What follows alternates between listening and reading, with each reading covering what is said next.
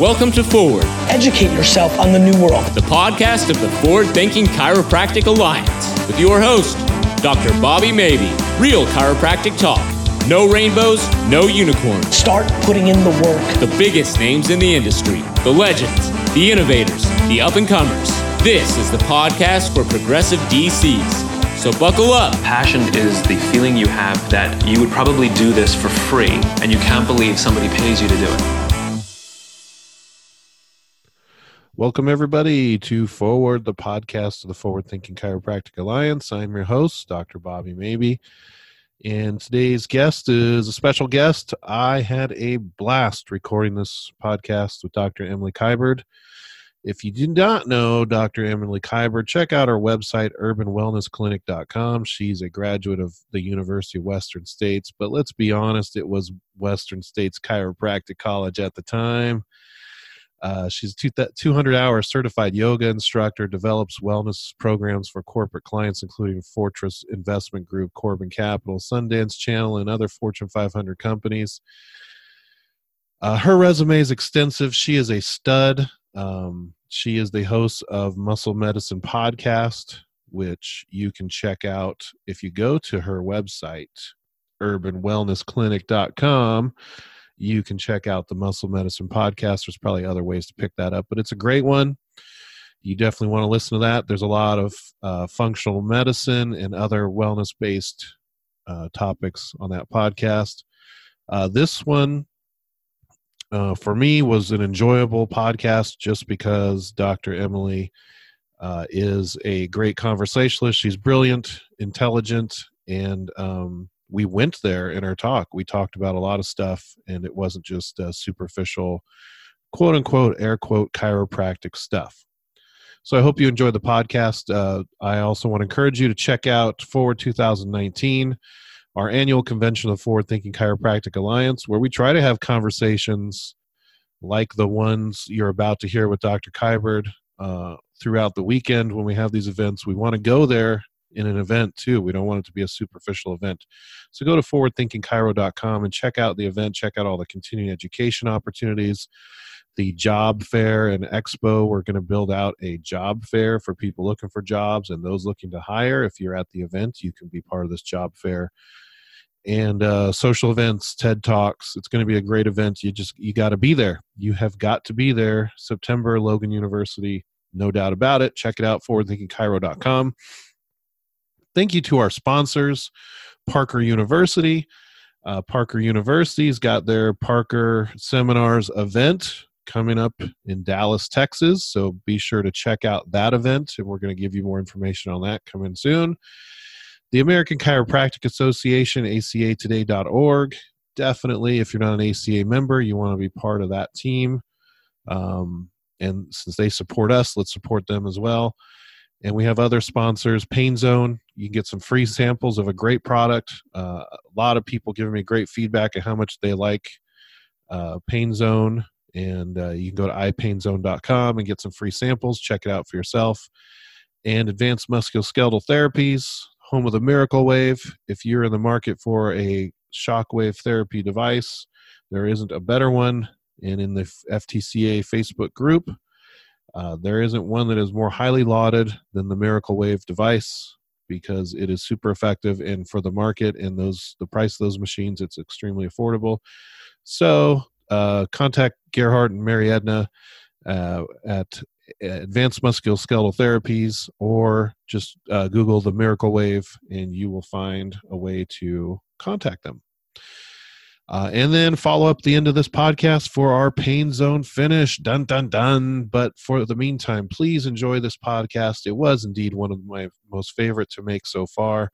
And that is not a scoffing commentary because I've enjoyed every single one of these podcasts, but this one sits up there highly.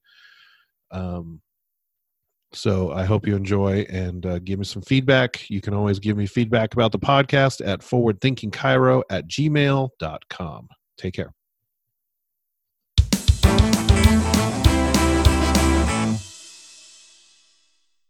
Hey, everybody. Welcome to Forward, the podcast, the Forward Thinking Chiropractic Alliance. This is your host, Dr. Bobby Maybe, and I just previously introduced you to Dr. Kiberd. Dr. K Um, this is going to be a great podcast. I can already tell. I'm stoked. Yeah. Excited. Take me back though. Take me take me to your origin story, my friend. How did this all get started for you? uh, so we, uh, I grew up in Michigan. My chiropractor studied with Goodheart and Oh wow. did applied kinesiology. And um, I struggled with some injuries when I was younger, and he was kind of like a go-to. And um, actually, I went to I went to Western States Chiropractic College, and I was like, "Where's all the muscle testing?" and I, I, I was like blown away because that was really all I knew. But um, previous to that, when I was in undergrad, um, my dad is a roofer, is in construction, has always done physical labor. He, from 19 years old, he's 69 now. He still gets on the roof every day. It's the only thing he wants to do um, outside Detroit. So when I was 19, he was struggling with a frozen shoulder. He was doing chiropractic PT, but he wasn't he wasn't given an expectation of like timeline. You know, frozen shoulders are tricky. They're multifaceted. How long is it going to get to take to heal? He wasn't really given a lot of like stuff to do on his own at home. And for a guy that's like, I need my arm to do what I love, and my identity is attached to my profession. This was like devastating, right? Three months in, frozen shoulder, can't move his arm. And um, not to make it heavy, but he, he tried to take his life, basically. well, so that is call. heavy. No, that's What's heavy. that? That's heavy. That's heavy, yeah. So I got a call. I was at Michigan, University of Michigan. It was like finals period in the spring, and I got a call that my dad was in the hospital. Um, and it really was a big I mean, I, I was already thinking about chiropractic. I was interested in how the body moved and how the body compensated.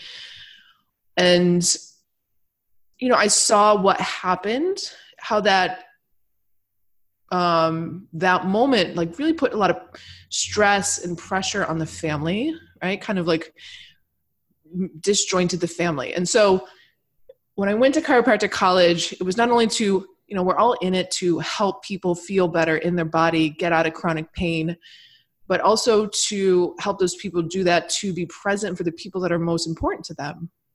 So oftentimes i'm treating a dad and i'm doing it almost like i want him to be more present with his kids. I want him to like throw his kids up in the air and like chase them around and not feel limited inhibited restricted. Um, so that's really i applied to chiropractic school right at, after i got out of michigan and went to western states and The Harvard of chiropractic school. the harvard of chiropractic um, i actually applied to national also LACC. The Harvard. Also the Harvard. lacc and um, in western states and uh, I wanted to get I wanted to try the West Coast, so then it was either LA, LACC or Western States, and Western States had cheaper living, cost of living, Yeah. than living in LA as like a grad student. So, um, oh, that comes into a factor. Uh, I'm shocked sometimes when students don't consider that. You know. yeah. But interestingly, I never visited the campus. I looked at the curriculum, and the first person I met from Western States was Lester Lamb. And I mm-hmm. met him in Nepal. And what happened was I had deferred for three months. Like I was going to go in the fall and decided, or in the summer, and then deferred. And he called me up and he's like, Why are you deferring? And I was like, Well, I'm going to go to India and Nepal with my girlfriend and hike backpack for three months before I get into this like hard charging four years. He goes, Oh, well, when are you going to be in Nepal? I told him the dates, and he's like, I'm going to be in Nepal then too. Let's meet up and go hike um, the Everest Base Camp Trail. So, like, one of the first people I ever met was, uh, I don't know what his official title was at the time, if it was like Dean of Students or what, but the, one of the first people I met was Lester Lamb in Nepal before I went to school.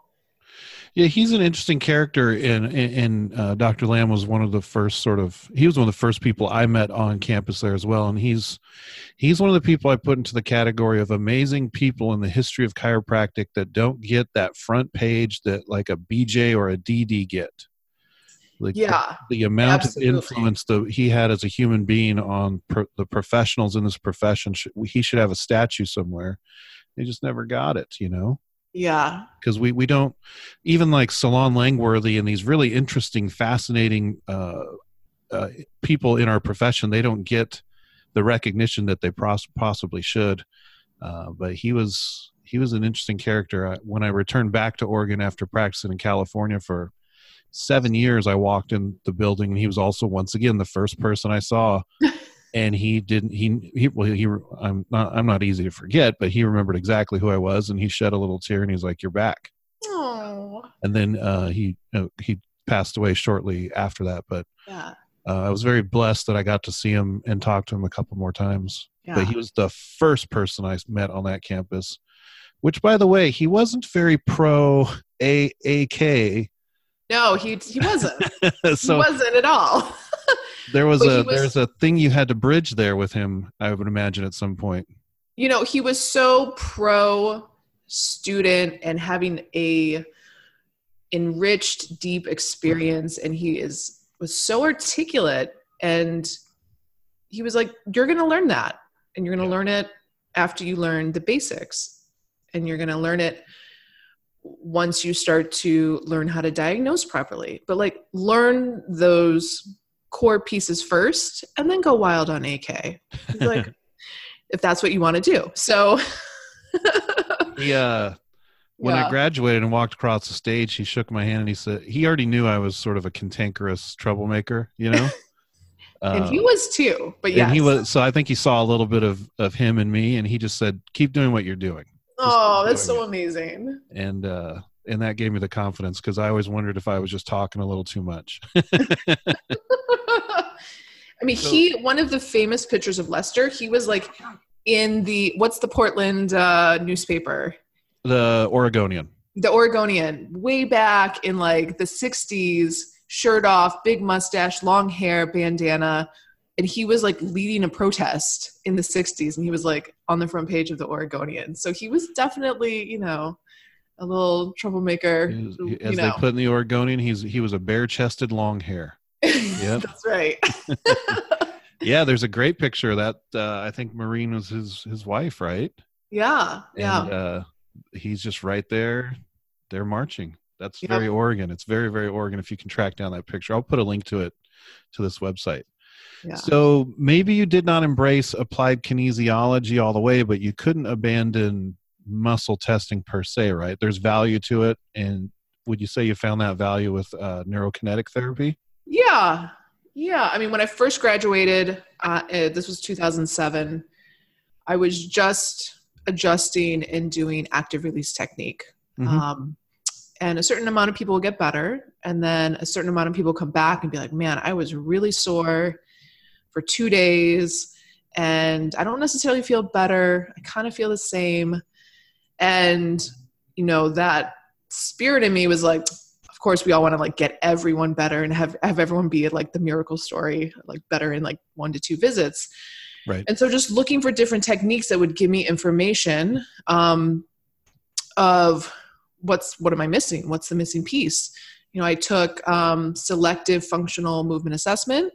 That gave me some information like what's a mobility issue versus a stability issue but it, it's um i found it a little tricky like okay so what corrective do i give now that i found these Yeah. findings right? Even though i took the second course. Um, and we still like everyone who comes to the clinic goes through an sfma screen. Uh, and then yeah we i kind of dove into it was actually eric nelson. He's in jersey. And uh, we were at an art seminar and he's like hey you got to check out this course and of course whenever you go to seminars everyone's like no no no you got to check out this course check out this course and it's like like your list of like what to do the next six months just like every weekend's full of like stuff you should be checking out Yeah. and uh, so he was like check out neurokinetic therapy and he kind of like played a little bit with it the muscle testing on me and i was like this guy seems intelligent, which he is. He's in, one of the instructors now, and we, we're good friends. And uh, like, you know, it's one thing to like have someone that you're like, oh, he's intelligent, like he seems what he's like knows what he's talking about, versus like some guy that's like on his phone the whole time at a seminar giving you recommendations. It's like, eh. Um, so I, ch- I checked out neurokinetic therapy. David was teaching Weinstock, the founder. Mm-hmm. And I was like, this makes no sense at all. Like I took level one in Detroit, um, where I'm from, and took level one again, um, like three months later, and literally came back to the office. And I was like using the muscle testing, but I was flailing. Like my patients were like what are you doing? Just let me go face down and can you just like rub that that tight spot on my shoulder? Yep yeah. But as um, i became more proficient and took you know all the courses and joined the study groups that they have um, kathy dooley a colleague in new york runs the new york city study group and she's also one of the instructors. And it was like a great tool to see you know what's compensating for what. Um, it's great with scars and it's great to uncover stuff that is outside the pain area right? Like the pain area might not be the root cause. So we do that with everyone in the office and then we use um, dns dynamic neuromuscular stabilization to it's kind of like the the rehab.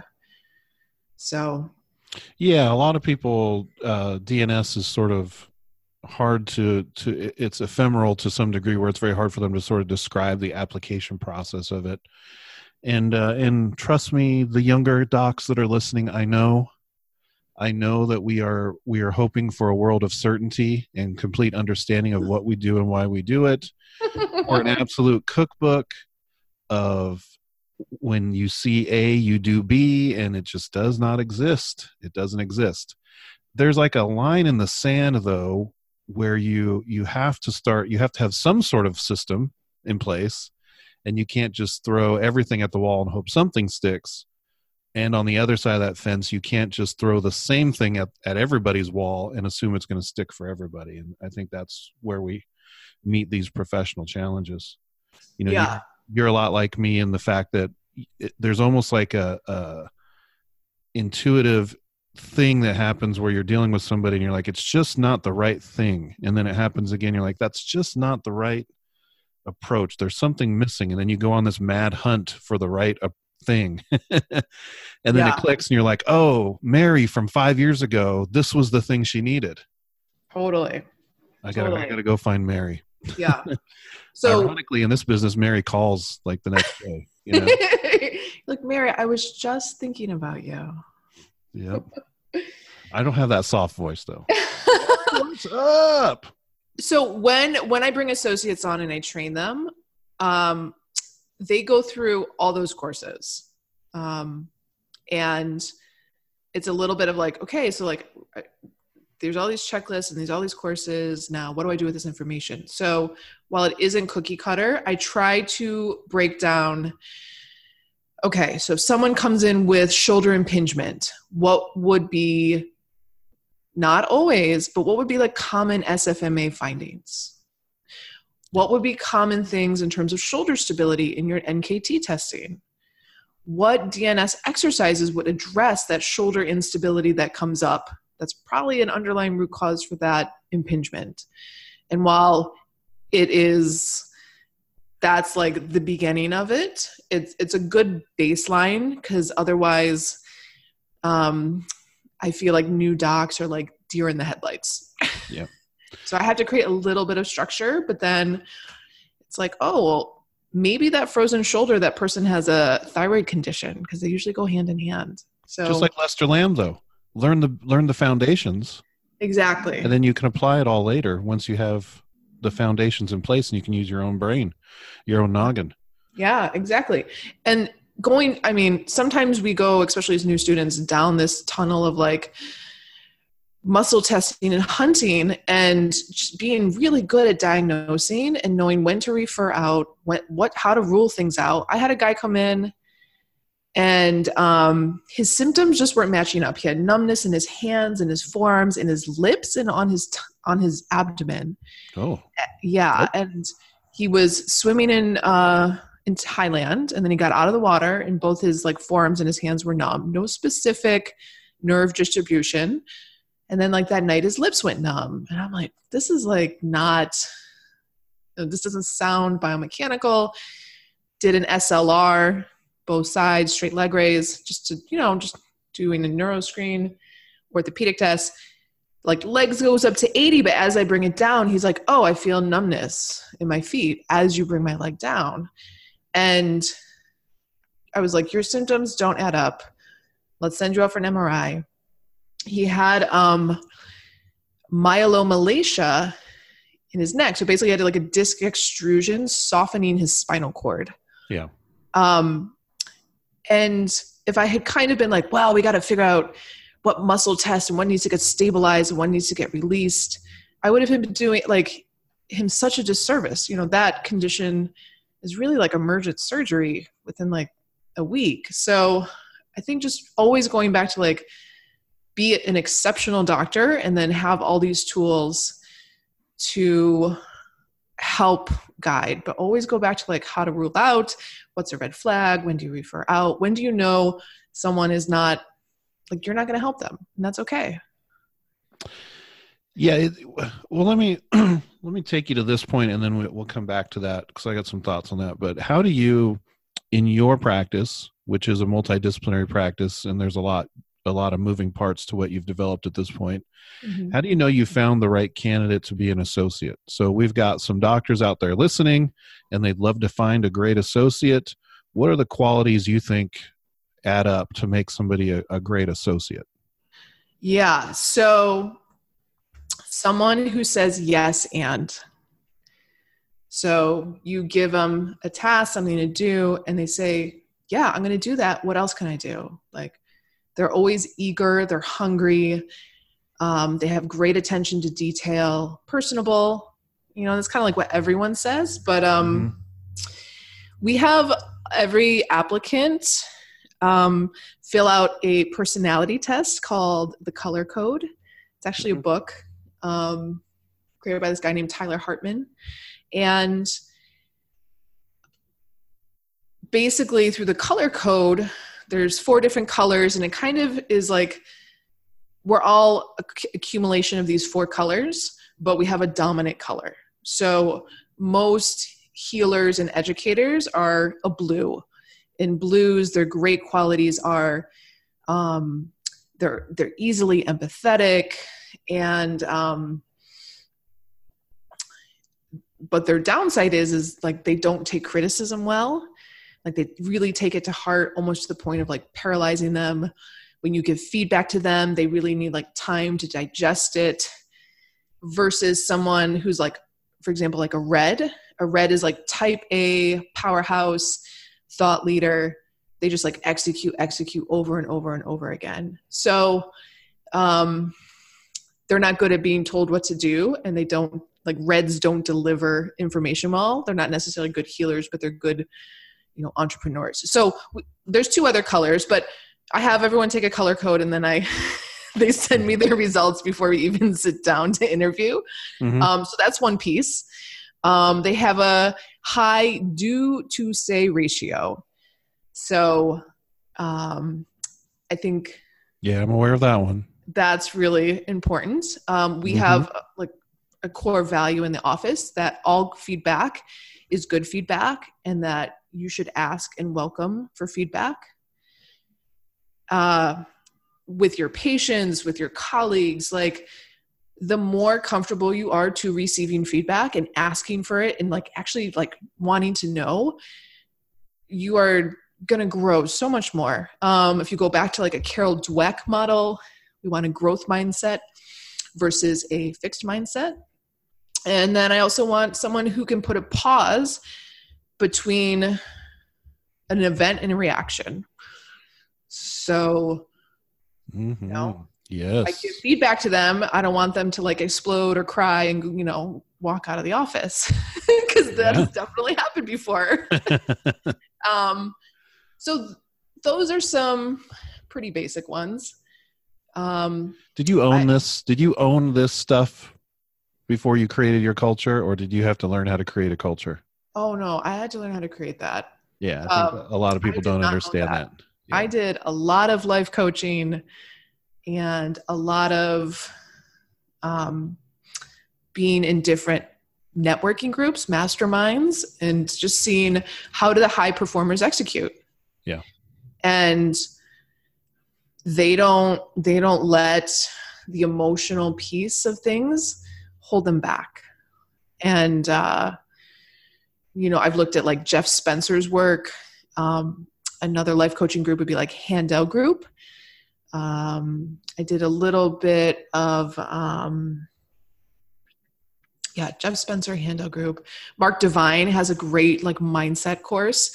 So Mhm. just really looking to like how do the elite perform at their highest, and there's consistency and there's discipline, and that can get trained. So it's really hard to know in an interview. We have multiple interviews. We have people shadow us. We have people shadow us multiple times. I, ha- I give them cases and they work them up on me to know what they don't know. You know, because people are like, oh, yeah, I know how to do a shoulder exam. Yeah. The, la- the last 20 people I've interviewed, when I actually get them, like, okay, so work up my shoulder Show me. Yeah. literally yeah show me great i'm gonna i'm gonna tell you this these are my symptoms and uh again frozen so It's know, like when I, don't know if- interviewed at a place and they said, uh, "You're bilingual." I go, yeah, I speak Spanish. And they go, Great. "Okay, the rest of this interview will be conducted in Spanish." oh man! All right, let's do it. yeah so i think i don't know i like chiropractic school's not teaching shoulder and hip exams anymore I, I I don't know. I think I'm fairly disconnected from it. I, I think we're miss. There was a very funny comment in the in the FTCA, the Forward Thinking Chiropractic Alliance Facebook group, and somebody Yeah. had a very distinct problem that was orthopedic in nature. I think it was a fracture or a complete subluxation of a finger or something like that Hmm. And they got poor care at one of these Harvard of chiropractic college clinics. Um, and their their their joke was you can't R2P everything. And I thought it was one of the funniest things said because R2P is Rehab to Performance. is a great club that's on campuses. is a great organization. They're teaching students lots of things, but they're really teaching this mindset that took hold probably right around the time we were graduating, which was this uh, this buffet of buffet of certifications, right?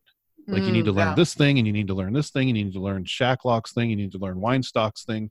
And everyone who's got stock in their name, they have a thing, and you got to learn that thing, and you've got to learn this technique, and you've got to be certified up to level three and this and that. And it's just a constant hunt for answers through certification.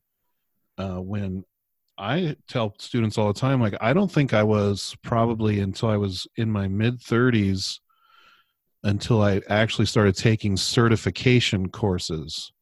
But I was playing with all the stuff to see what it felt like and what I could what I could kind of muster up or or carve out myself until I needed needed answers. And I think a lot of people aren't they've missed that part of listening and and being the the the doctor uh, and they're just looking for sort of i don't want to say they're looking for cookie cutter answers but they're they're definitely looking for answers when uh, in reality the answer is supposed to kind of emanate from you and then you find the pieces that will help you fit that. Like, like when i think of your practice and what you're trying to accomplish it's macro because there's a lot of moving parts to your practice and, and you, you've got a bigger vision and you took that bull by the horns by moving to the, the middle of New York City, which we'll talk about in a second, and, and just went for it.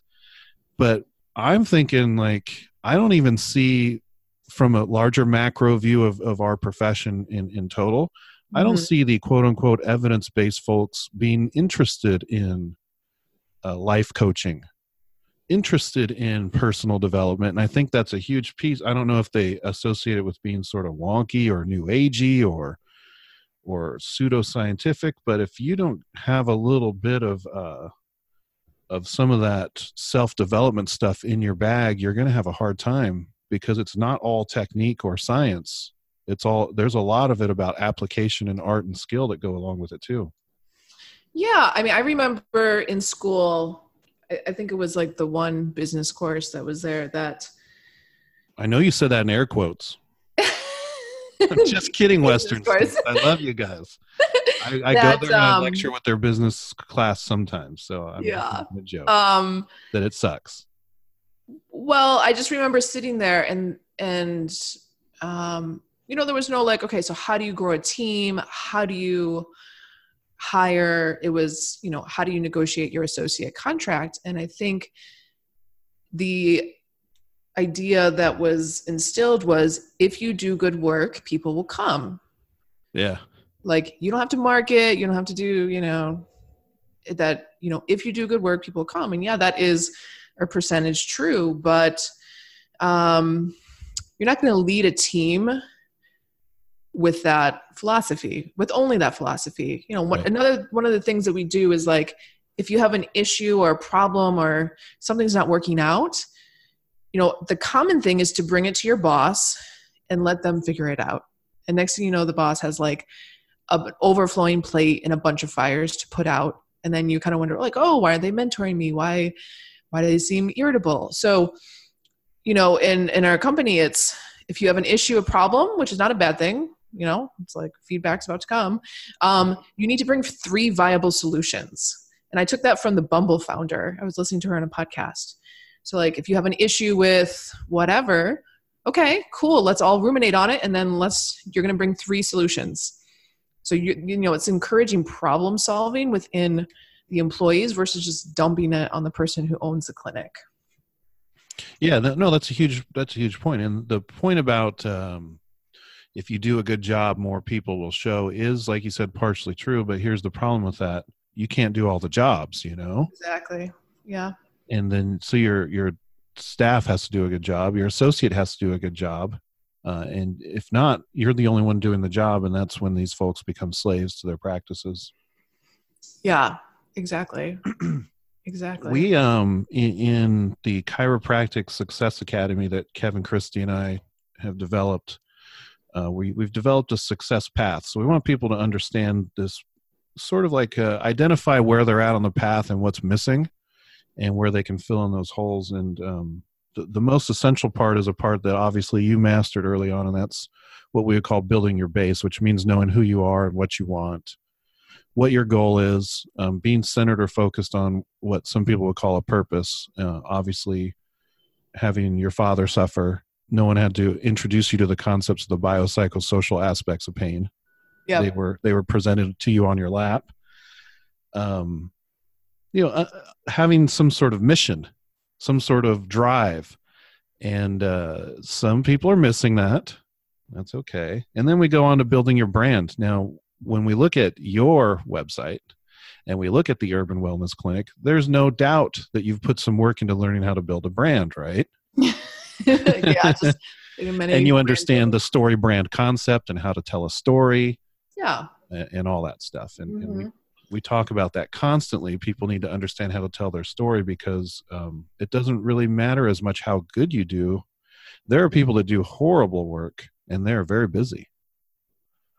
Um, and we would like people who do good work to be very busy uh, from my macro level. That's kind of what I stand for. Yeah Um, but they need to understand these concepts for sure. Yeah, I think when we first get out of school, we assume we want to help everyone. Yeah. And then once you get into practice, you're like, I do not want to help everyone. I mean, I do on a philosophical level. And I think the more people you reach, it will start to trickle to their friends, their family, community, and greater. But, you know, I mean, I've seen people, I've said, you know, this is what I think's going on. This is the rehab. And it doesn't, it just doesn't seep in. And then I'll send them to a colleague because they're not getting be- better. She'll say the same exact thing in her own way. And they'll be like, oh my God, I get it. Aren't you amazing? and I'm like, what did she say? And she's like, oh, well, this is the, and I was like, I said the same exact thing. So I think, you know, there's per- different personalities for different people. And so, you know, on a quarterly basis, we sit down as a team and get really clear on who our, you know, our avatar person is, um, our avatar patient. And, you know, it really goes back to like, if you had to treat, you know, whatever, 20 to 40 people a day, hopefully not 120, like some of Yeah. chiropractors I met. No, yeah, yeah. yeah, but like if you had to treat, who would you who would you be excited to see? You know, every 15 minutes, every half an we don't do 15 minute appointments, we do half an hour appointments, like every like back to back to back to back. And you had a 14 hour day, and at the end of the day, you were exhausted and you just sat back, you're like, God, that was such a great day. Like who what would be the personalities? Where do they work? What do they love? What do they hope to aspire to? What do they fear? Where do they work out? What do their friends do? You know, do you want to treat a bunch of finance finance guys that love to like booze in the Hamptons all weekend, or do you want to treat, you know, creative marketing guys with like full tattoo sleeves? Like we literally break out the super niche details. Yeah, you got to name Um, them out.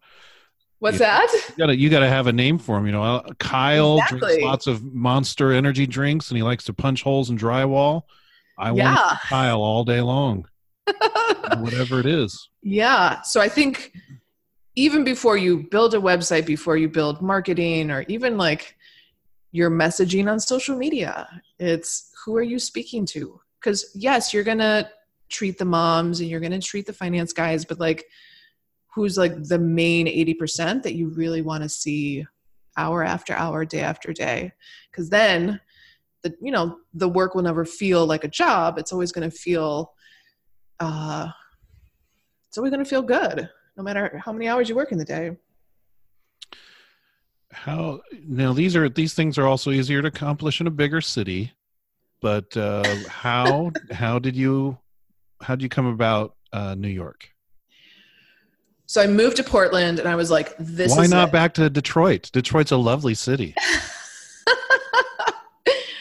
i love the energy of new york what can i say I, Yeah. I was in portland i was like this is it organic food and biking and i think just where i was at you know when i graduated i was 28 27 and i was like you know i was dating and I, I don't know. I just and, and maybe I just never found like my community or my people in Portland. It was like, you know, at two o'clock on a Wednesday, and everyone's like sitting outside. And I'm like, Yeah. Work So- around here, Yeah, no, it's a brunch crowd, totally.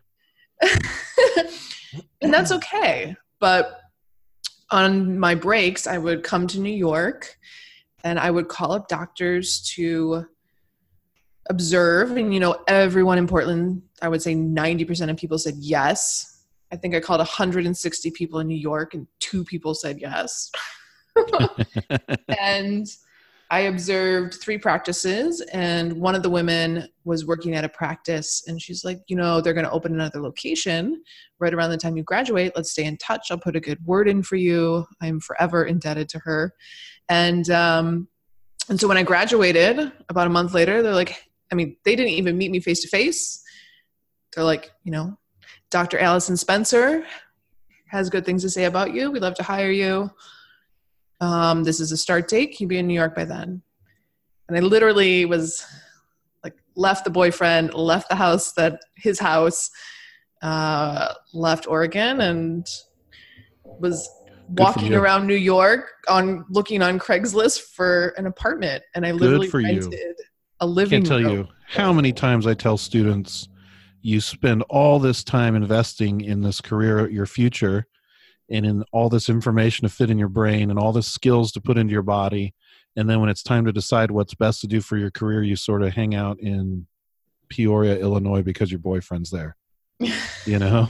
it's like you know not no relationship the the purpose of a relationship isn't to make it last forever there's always a reason and, and the reason isn't always permanence so sometimes you got to get up and run and that's not a bad thing yeah. You know And he was a great guy. He was sure, i'm sure he's still a great guy he's still a great guy. We still stay in touch. But I was like, I want something to feed my soul. yeah And I felt really alive in New York, and I still do. And uh, I I literally rented someone's living room. She had a one bedroom, and I rented her living room, which is basically the size of some New York studios, for eighteen hundred dollars a month. that's actually not bad And this was like twelve years ago. And every time the subway came under the apartment building, you heard it, and it shook the building a little bit. But it got me to New York, and uh, the practice that I was practicing in it was owned by a retired orthopedic surgeon. So there was uh, a physiatrist, a PT team, um, the chiro, and it was really there's these kind of clinics in New York. I don't know if there are other places where it's it's like you see the doctor, you get the X-rays, you go to PT. Every person gets ordered an EMG. Like Mhm. everyone gets trigger point injections. It's very whether they need it or not, you know. So um, I was working there, and I was like, oh my god, did I go into the wrong profession? Because it just felt like so disjointed and so mechanical. Like all I was doing was adjusting.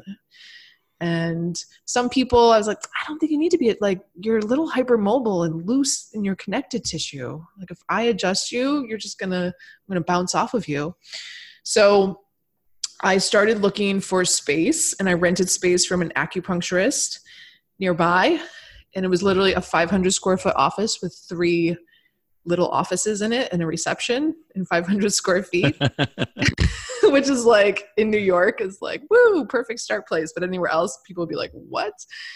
And um, I would treat before and after work. So I'd literally start at 7 a.m.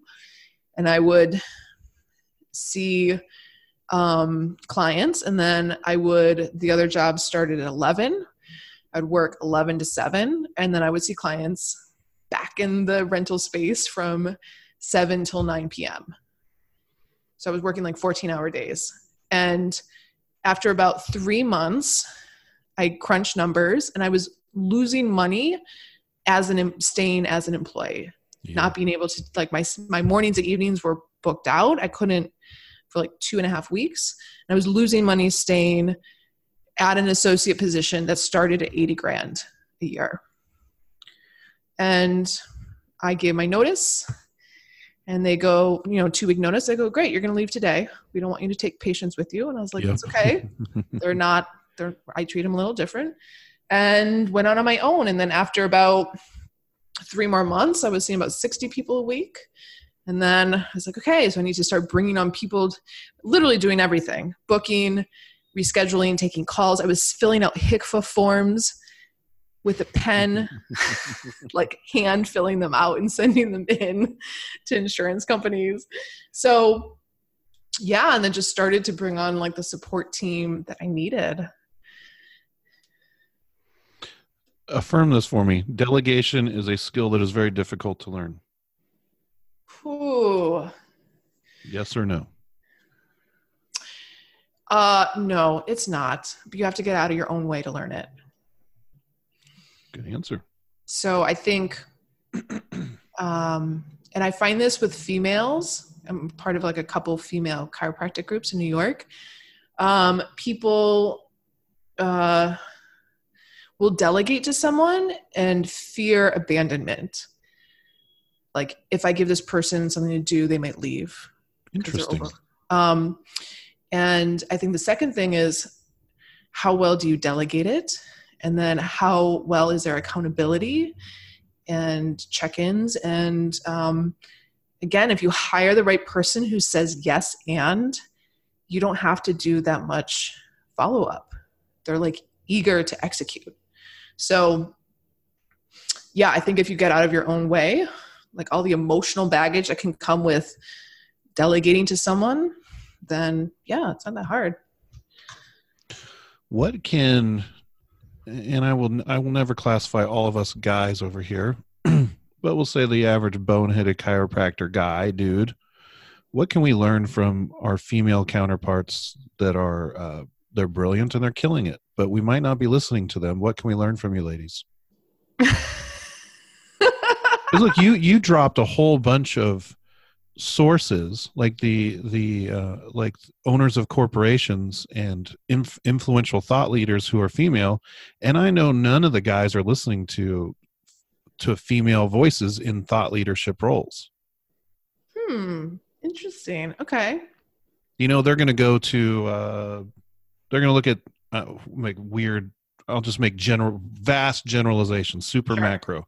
They're going to look at their Tom Brady's. They're going to look at um, Napoleon Hill. You know, they're gonna they're gonna look at the the guys, and I think they're missing out on some important messages or some important leadership that they can take from from feminine or female uh, leaders who are Hmm. exceptional and they have exceptional things to say. But uh, I don't think some of the guys are listening or allow or even allowing a stage for it when they can learn a lot from it i just Mm. wonder if you think there are things that we can learn from you if we listened Yeah, I mean, I think um, I think there's often an assumption that a female is softer or is going to lead with a softness or kind of let things slide by, and um, I think at the end of the day, we're all humans, and it's if we're all driving towards the same goal, and you know, thought leaders talk about like the faster that you implement change, the faster you can grow. Uh, I think if everyone's driving towards that change and open to that change and implementing it, like the sky is the limit. I think some of the females that I know in New York are ridiculously um, are ridiculously articulate and like really stand in their own um, like incredibly intelligent like Gabrielle Lyon, functional medicine doctor.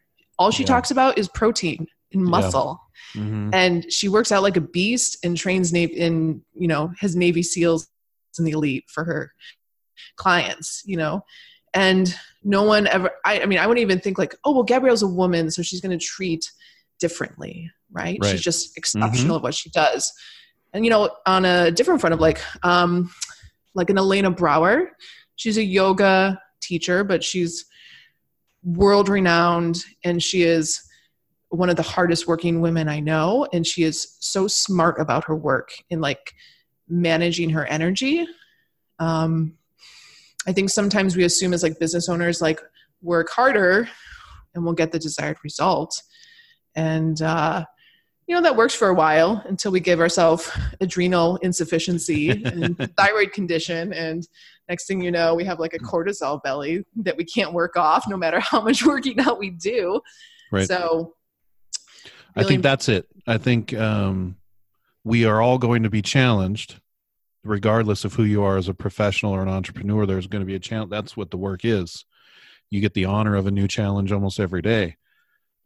I think Yeah. there is a certain grace to some uh, female professionals because they can get kicked in the teeth, look at that, and then and then respond with grace. And sometimes I think some men feel like they need to just shove that square peg into the round hole harder and it'll eventually work. And sometimes you just need to take your defeats with some grace uh, and then learn that um, it's not you against the world, yeah. that there, there's a whole world out there. So sometimes these are, and these are super macro, you know, generic, everybody's different. I totally, uh, and, and all that stuff. And, and Dr. Bobby sees no color and Dr. Bobby sees no gender and all that stuff. But I'm just thinking, like in general, I think there's a lot of times where uh, some of the male practitioners can learn to, and this is where that that uh, personal development and self help comes in, where you learn to eschew the ego off to the side and understand this isn't about you.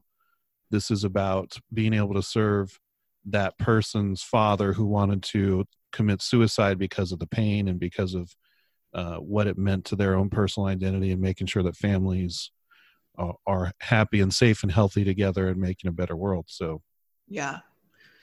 Yeah, I think women are great at like really uh, problem solving, finding solutions versus just like executing over and over again and expecting the same result, uh, expecting a different result. Um, and I think, yeah, I think women are really good at finessing. So, and they got to keep I'm- the tribe, keep the tribe going. In your Yeah. personality assessments with your uh, possible employees, do certain Mhm. genders tend to have certain colors more than other of others? uh, yes. So, mm, the chiropractors typically are blues. So, the healers and the educators. Um, my billing, finance, make sure the money comes in woman. Uh, she's a red. So she is just like churning and she gets high off of getting stuff done and doing it well, which is typically a red. And uh, when she gives feedback, she is super harsh and she does not mean to be. That's one of the downfalls of a red. But if everyone is trained yeah just give a little more finesse um, if everyone is trained to receive and welcome all feedback it's not an issue you know how well, that's it's the that's the job of of you and us as the leaders is to understand that we need different types of people for different roles. You know, I need Yeah. a point. I need a point guard, and I need a power forward, and I need a center, and they're all going to have different personalities. You know, pass first versus throw an elbow in someone's face. You need you need a different personality type, but you as the coach need to understand how to manage each one of those different personality types. Like you know, your billing manager is going to come at you hot once a month, yeah and absolutely. you, you know that an associate's probably more likely going to melt down as they get challenged and you got to lift them back up. Um so yeah, Yeah. that's fun but for some people that's that's what it's all about and that's fun. Like that's exciting stuff. For other people uh, they're not there yet. Uh, you know that they're still on the idea they they haven't built a brand or an audience or I mean, before you had all this stuff, you you knew who you were, you built your brand, you built an audience, you started building a network, and then your practice and business took off after that. yeah and i think consistently asking yourself how can you do it better Here's the thing.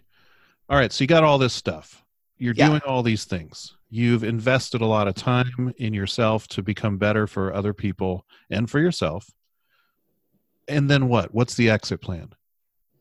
what's the exit plan see- yeah, are you just going to see patients till you drop on on one of your patients? Like, are you just going to you just going to go out on a on a work day, or do you have an exit plan? um This is the thing that chiropractors mostly, uh, for the most part, do not have. They have no idea of what they're going to do after practice or how to get out of practice. They just die in practice, like oh, sometimes literally. Sadly, they just Yeah. fall out on patients. Um, I have two exit plans. One is three years ago, we built a house in Bali, and uh, we haven't been there for two years, but it's on Airbnb. It generates revenue. The dream is to one day use it for like a retreat. Mhm. Um, you know, because we, you know, in a lot of the marketing world, they talk about like the pyramid um, and what is the tip of the pyramid? What is the most exceptional experience someone can experience with you and also usually comes with the highest price point? Um, so like going to bali with dr Kiberd her functional medicine friend and having an intimate uh, retreat experience learning about how to move properly how to work out how to strength train and how to you know how to feed yourself properly um, or heal maybe your hashimoto's in bali so that's one exit plan um, the other one is an online component um, which really just enters in a second full-time job right Yep. now Mhm. Yeah. but uh, For for those for those listening, that's called a segue. What I did there. because we're going to bring in this online component somehow yeah to have um, the doctor bring it in on her own. Yeah. So we see a lot of autoimmune, uh, specifically Hashimoto's women who are struggling. Everything feels tight and the joints are achy, along with all the other symptoms of Hashimoto's, like weight gain, depression, constipation, hair loss. And they are doing chronic cardio. And then they want to come in and get active release technique and adjusted. Yeah. The research shows low thyroid leads to low muscle mass. And we know muscle is directly tied to longevity. Uh, we also know that like low thyroid function leads to slower tendon turnover, takes longer to recover. So all these women that are doing chronic cardio, trying to lose weight but are not, um, really need to start moving better in strength training.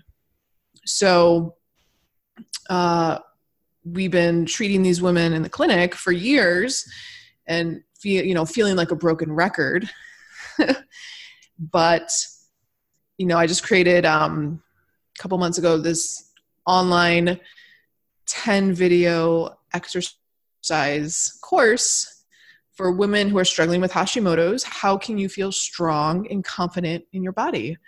So uh, and then eventually want to roll that out to the practitioners um, because the clinical finding that hasn't had the research that I find with those women with an autoimmune condition is hypermobility. They have like Yep. a positive Beighton score, but the research hasn't been done. Like it's not a finding of Hashimoto's like, oh, you have hypermobility. But clinically, almost every single woman that comes to us with Hashimoto's, hypermobile knees, big sway back, they got the double jointed elbows, and most of the time their thumb can touch their forearm. So Hypermobile type A's, huh? yeah. So, how do you cue that person through movement patterns and through strength training is going to be different than someone without that hypermobility. So, that's been rolled out. And uh, right now, it's to the general population and just sharing it on uh, podcasts and summits and um, hoping to spread the reach and then hoping to create a practitioner course because that person that I found in my beginning of my practice was that would come back not feeling better and felt like they were hit by a truck. And we were taught in school to tell them well soreness like you did a new workout at the you know at the gym that's normal for a couple days maybe three up to three days in my experience was i was adjusting the hyper like adjusting the people who are hypermobile who really just needed stability Yeah. so you know learning from my own mistakes as a, mistakes as a practitioner and just seeing this population over and over and over again i don't i don't think most chiropractors and i might be wrong would be okay to tell a person you know what i'm not going to adjust you and this is why and what i really think you need is a solid movement practice and a consistent strength training program and that is going to serve you in the highest that honesty would probably serve us very well too. But uh, you know, we went to school at a similar period in time, and and it just wasn't presented to us that way. And I don't know, even if it's still presented that way. You know, and, and yeah if if you think of how people think of chiropractic, it's associated with a procedure. It's just, it's not. Um, you know, I I focus specifically on the low back and the low back only. So I've niched myself all the way down to say I am an expert at the low back, and I have referral sources for everything else. And if I still meet a new crowd or a new network or a new person says, "What do you do?" So, well, you know, I do this, that, and the other, and I specialize in the low back. They're still going straight to chiropractic, and you're like, well, well, well, well, well you know, um, I'm I'm probably more aligned with the McGill method than anything else, and I would say that's probably pretty far from what you would think chiropractic is.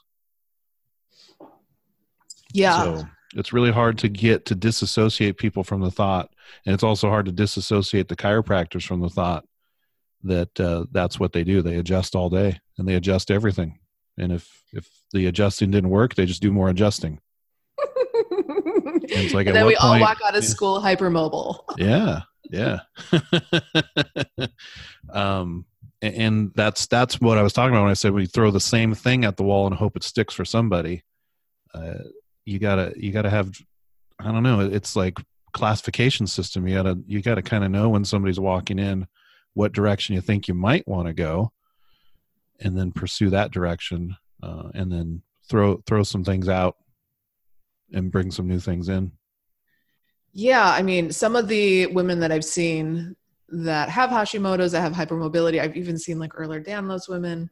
yeah They're like, oh, my old chiropractor used to adjust me like 30 to 40 times a year. And I'm thinking, oh my gosh, those poor little joints are going to need some, probably some regenerative injections to create a little bit of stability in there. Yeah, one of the one of the greatest things Stu McGill ever said to me was, "It's not what you do for the person in your office right then and there; it's what you've done for them ten years down the road, like the overall result, the long term result."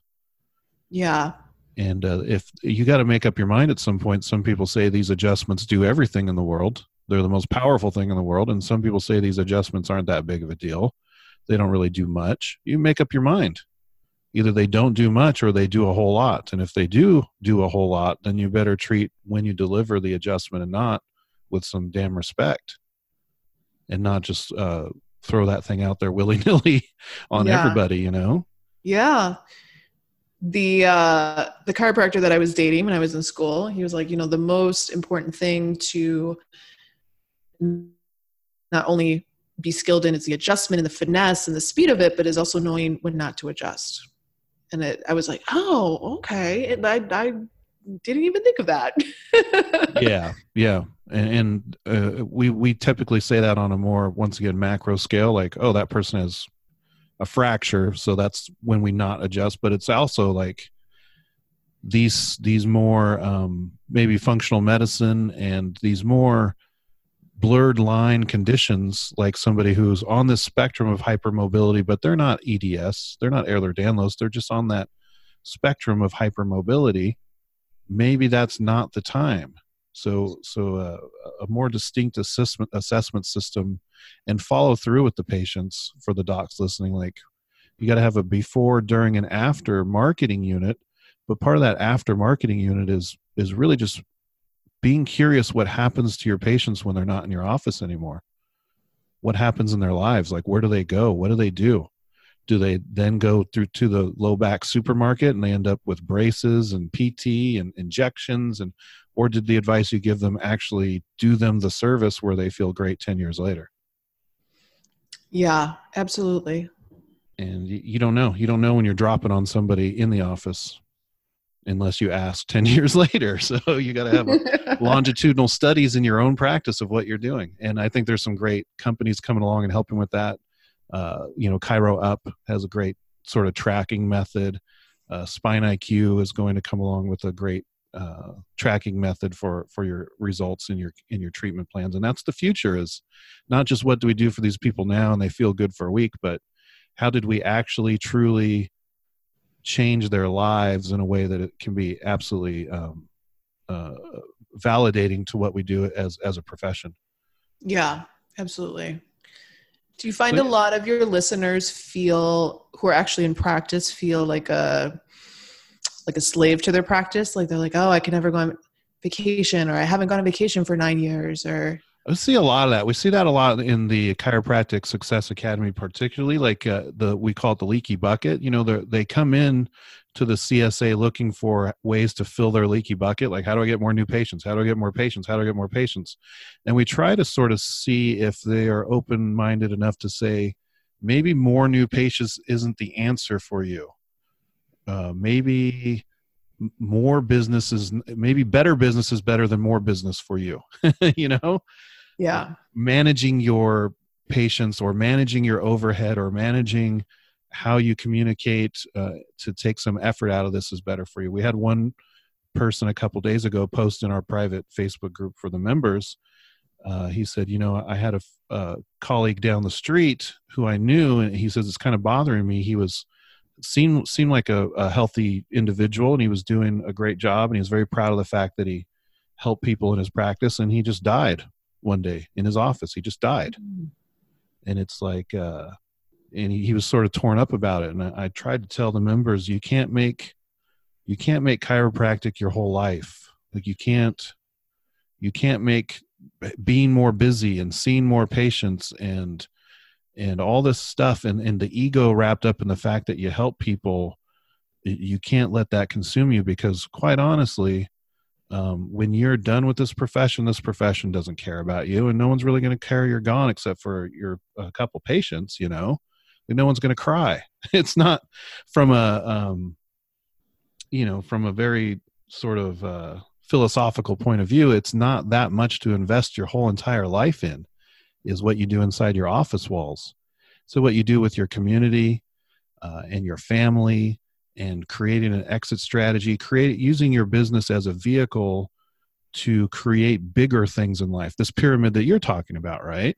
You're yeah. talking about the pyramid from a marketing or personal growth point of view, but that pyramid is also a ladder for doing bigger things in the world in general. Like, okay, I got this practice and the practice makes me money.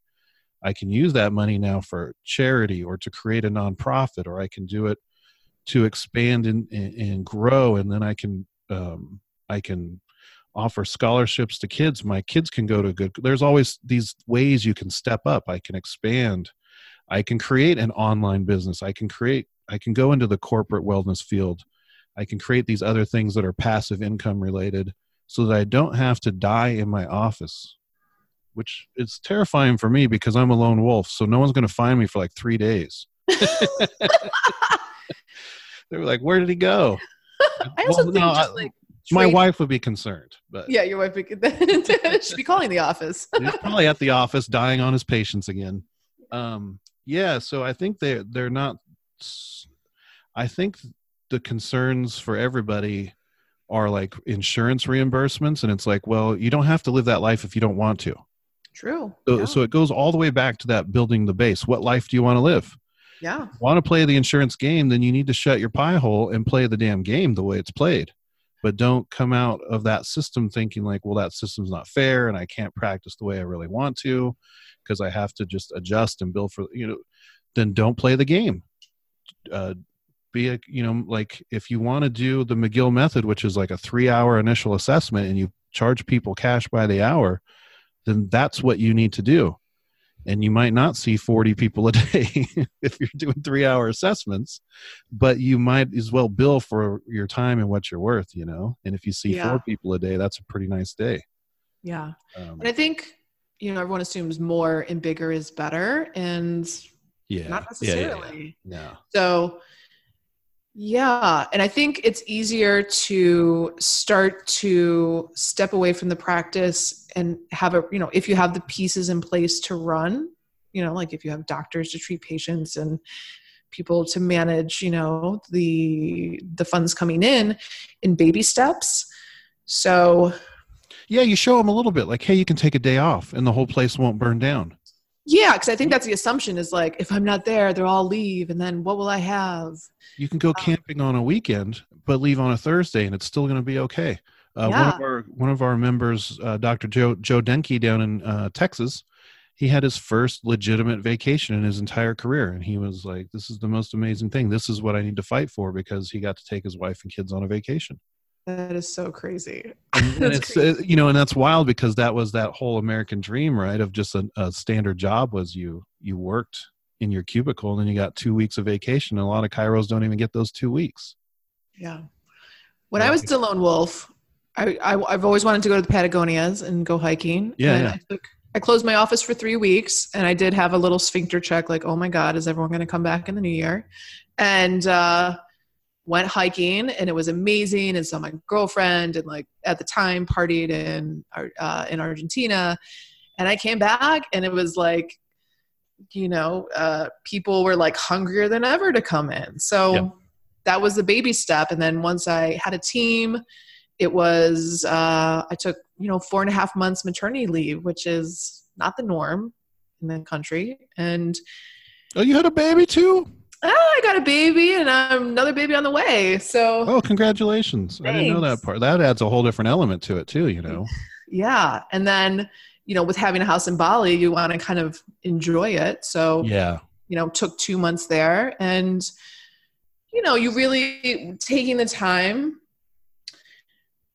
you know when i was in bali i loved being in bali and after like three weeks i was like i'm ready to go back like i love and my husband's like i could do this for like years yeah, yeah, right. Well, uh, the creative people create their ways into it. So, yeah, I, I, Yeah. I, I implore. Every, that's the problem with sort of the evidence-based side of our profession is is they are sort of I don't want to call them all rule followers, but they're like, what are the guidelines? What's right? What's wrong? They're justice-minded. A lot of them. Mm, It's like you look at the the more um, straighter chiropractors, and they're a little more creative with their sometimes a little too creative with their explanation of what's going on or with their business practices. But yeah you, this is like I always say it over and over. This is a choose your own adventure. That's one of the benefits of being a chiropractor. You can do this any way you want. I'm I am me personally. I'm just asking you to do it with some ethics and and being patient centered first. But after that, I mean, the sky's the limit. Go for it. Get it, It done. really. Because and I got to earn our our explicit. Uh, our parental warning label here, so, so I got to cuss at some point. My life is just too fucking short, man. Yeah you can't like you know someone gave me a hard time about the the ftca and and like uh you know i put time into it i put time into this podcast i put time into making sure the website's great and that there's a community i, I believe that communities are the future and uh, just the way the internet sort of works right now and the way that everybody really strives for some sort of community and being a member of something i've created a membership community and and it's like people give me a hard time like well he's not in the office seeing 60 people a day so you know what's i'm like i'm not on that trip anymore man. I used to see 80 60 80 people a day 300 people a week. That's not it's not it's not fulfilling to me. I know i know i can do that. But um Yeah, I also think it's not sustainable. I mean, all of the people that I know that have done that, and it's only a handful, usually suffer from overuse injuries and then usually are like Yeah. using an activator like There years- was one point, uh, the girl that I dated in chiropractic college, when we were breaking up because I was working so much and commuting on top of that, um, where she was like, "I'm done," and I thought I was about to like have a heart attack in the waiting room. Uh, Once again, dying on patients. You know, like okay, so I am not managing stress very well here at all. and uh, and that was one of my wake up signs. Like I, I'm too young to have any sort of thing knock me down health wise or emotionally wise and that's when i got into my own self development phases and my own my own resources for that yeah dr i mean i think dyer the, the father i never had dr wayne dyer oh i think if you can dream it you can build it you know it's just i don't know where we learned in our adulthood that like dreaming big and i'm not talking like ooh i'm going to make millions and millions of dollars but creating something bigger than yourself and dreaming big was like we shied away from that. You know when we were kids it was like i'm going to be a superhero when i grow up and like dreamed really big and you know and then Yeah. somewhere around the down the road that i don't know got beaten out of us. Um yeah i mean when i'm i glad you exist. I don't know who who set you up to be who you are whether it was family experiences or just the the community if it was a feast of friends or if it was just family specific but i think they've created a very special person Hmm. um, and and our profession is blessed to have you in it because you could have done anything anywhere i would think um, i think you. the citizens of new york are, are blessed to have you as well the ones who fit your avatar that is um, and, and i've got some advice for you off the air i think that you would appreciate so we'll talk about that in a second um, Can't wait. but uh, your podcast is called the Muscle Medicine Podcast. Can you tell us how to find that? What you tend to talk about on your podcast, and we'll get you some listeners too. Yeah, it's Probably uh, more listeners than me, so don't. it's functional movement meets functional medicine. It's how to feed and train and rehab the largest organ in the body, the muscle. So we've had people on like Robb Wolf, uh, Chris Duffins, who has the world record for two consecutive deadlifts at a thousand and two Kabuki, pounds. Right, yeah, it's right down the street from me here. Yep. Yeah, and at Kabuki Strength, and you know, like one of the world leading researchers on protein, uh, Donald Layman, and just really giving resources and information to how to heal your body, feel better, really around the focus of strength training and um, eating well. So, kind of a functional movement meets functional medicine. iTunes, Yep, iTunes, Stitcher. hmm Spotify yet? Uh, I'll have to check with my Yeah. podcast producer, but Get, hopefully, get your stuff on Spotify. Yeah, it'll it'll Yeah. work good for you. Um, maybe in the near future we can have you come on and bring your special friend there and talk about some funky med. Because I don't think on this podcast we talk about funky med much, and there's some there's some misconceptions about it, and I think it confuses a lot of people. And I don't know if they like some of the typical musculoskeletal practitioners don't know why it's important or who to refer to Mm, um, or you know my my previous partner was an internal medicine specialist that was a functional medicine i think he he was part of the instructional staff at the institute for functional medicine or something like that so, nice. Awesome. so he he knew his stuff but it was always sort of uh you know i was just going to refer all that I, I had an easy punt down the hall to him so uh, and I think a lot of the um, like Brett Winchester, uh, DNS instructor, MPI instructor, great practice out of St. Louis. He is a functional medicine doctor because he knows if you have inflammation, if you have other stuff going on, it doesn't matter how much rehab, Yeah. strength training, chiropractic adjustments, soft tissue work you do. You're not going to feel, you know, the person's not going to feel better if there's something else going on. So there's a great chapter in uh, clinical reasoning and spine pain uh, that was written by David Seaman about some of these pathways with back pain and, and nutritional deficiencies that everyone's got to read. That'll start to open the window. It's a very good primer on why nutrition is important.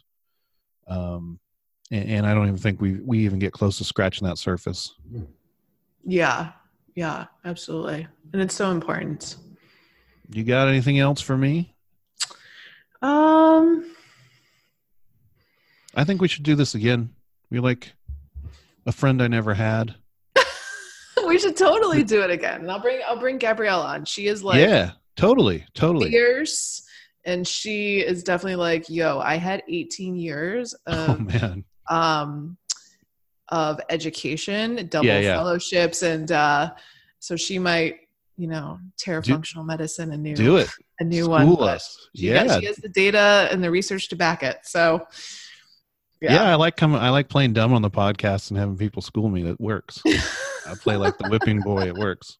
Uh, it's been a tremendous pleasure. Um, we will be doing this again. Um, and, uh, that pyramid that you're designing for yourself, you deserve it. So keep going. Thank you. It was awesome talking to you. Yeah, absolutely. Like only like a decade. So so it's the last time I saw you. I less hair, and I think I'm not. I'm. I well, most people think I'm not nice, but I'm nicer now. They don't. They don't know me in school. I was. I was. Uh, I would yell out in class. That's not right. Um, but justice isn't everything in the world. Sometimes you just got to smile and let let the world turn. yeah.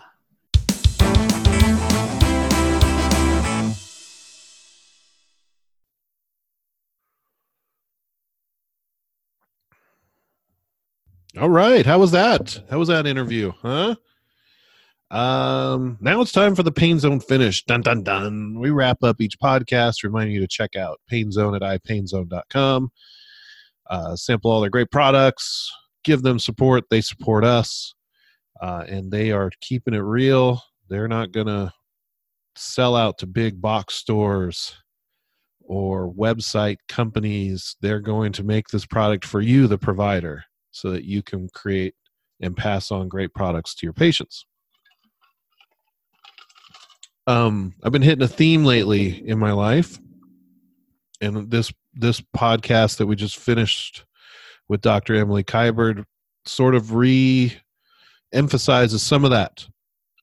And it's just this idea that uh, uh, we can get so wrapped up in our practice lives and in what we're doing with chiropractic um, it can it, it sometimes it can be like if you're so passionate about it it can be all consuming it can take over mind space take over your dreams you sleep about you know you wake up and you eat and you sleep and you drink chiropractic and that's what you want as a professional. If you're a professional hockey player you'd want to eat sleep and drink hockey too. But at some time you gotta uh, step back or you've got to understand that it's it's kind of it's just life. And this is part of life but it doesn't have to be all of your life. And um, i think dr emily is a great representation of that. She's a consummate professional. But i think uh, the theme there is that that doesn't mean it has to own you in the process. You need to you need to treat uh, this profession that you're in as a beast and you're the beast tamer and you've got to keep that beast in line and in a cage or it'll end up owning you and eating you alive to complete that metaphor. Um so what we want to sort of go to in this podcast journey that we're on here going forward is i'm i and i have always sort of hinted at it in the podcast is being a little bit more divergent since so many podcasts in our profession are, are technical and they're so hyper focused on the profession itself i want to get into the personal aspects the non work uh, aspects of what it's like to live a life as this uh, as a professional in this rather quirky profession um, that that uh, it- just spirals out the interesting history, the interesting way that uh, the rest of the world looks at the profession, how other professionals look at it, how we look at ourselves, and I want to highlight all those things, especially uh, in the episodes going forward. So, no pun intended using forward. So I hope you enjoyed this podcast. Uh, I think it's a hint of hopefully some of the amazing conversations we can have going forward. I didn't even get close to uh, talking about all the different things I wanted to talk about with Dr. Kiberd. So hopefully we can have an opportunity to have her on again. And I'll see you next time on Forward, the podcast, the Forward Thinking Chiropractic Alliance. And no matter when you're listening to this, at any time, the clock is still ticking. You still need to get your tickets to Forward 2019. Check that out at forwardthinkingchiro.com. And I will see you there in person. And maybe we'll do some podcasting in person and tell your stories too. Take care.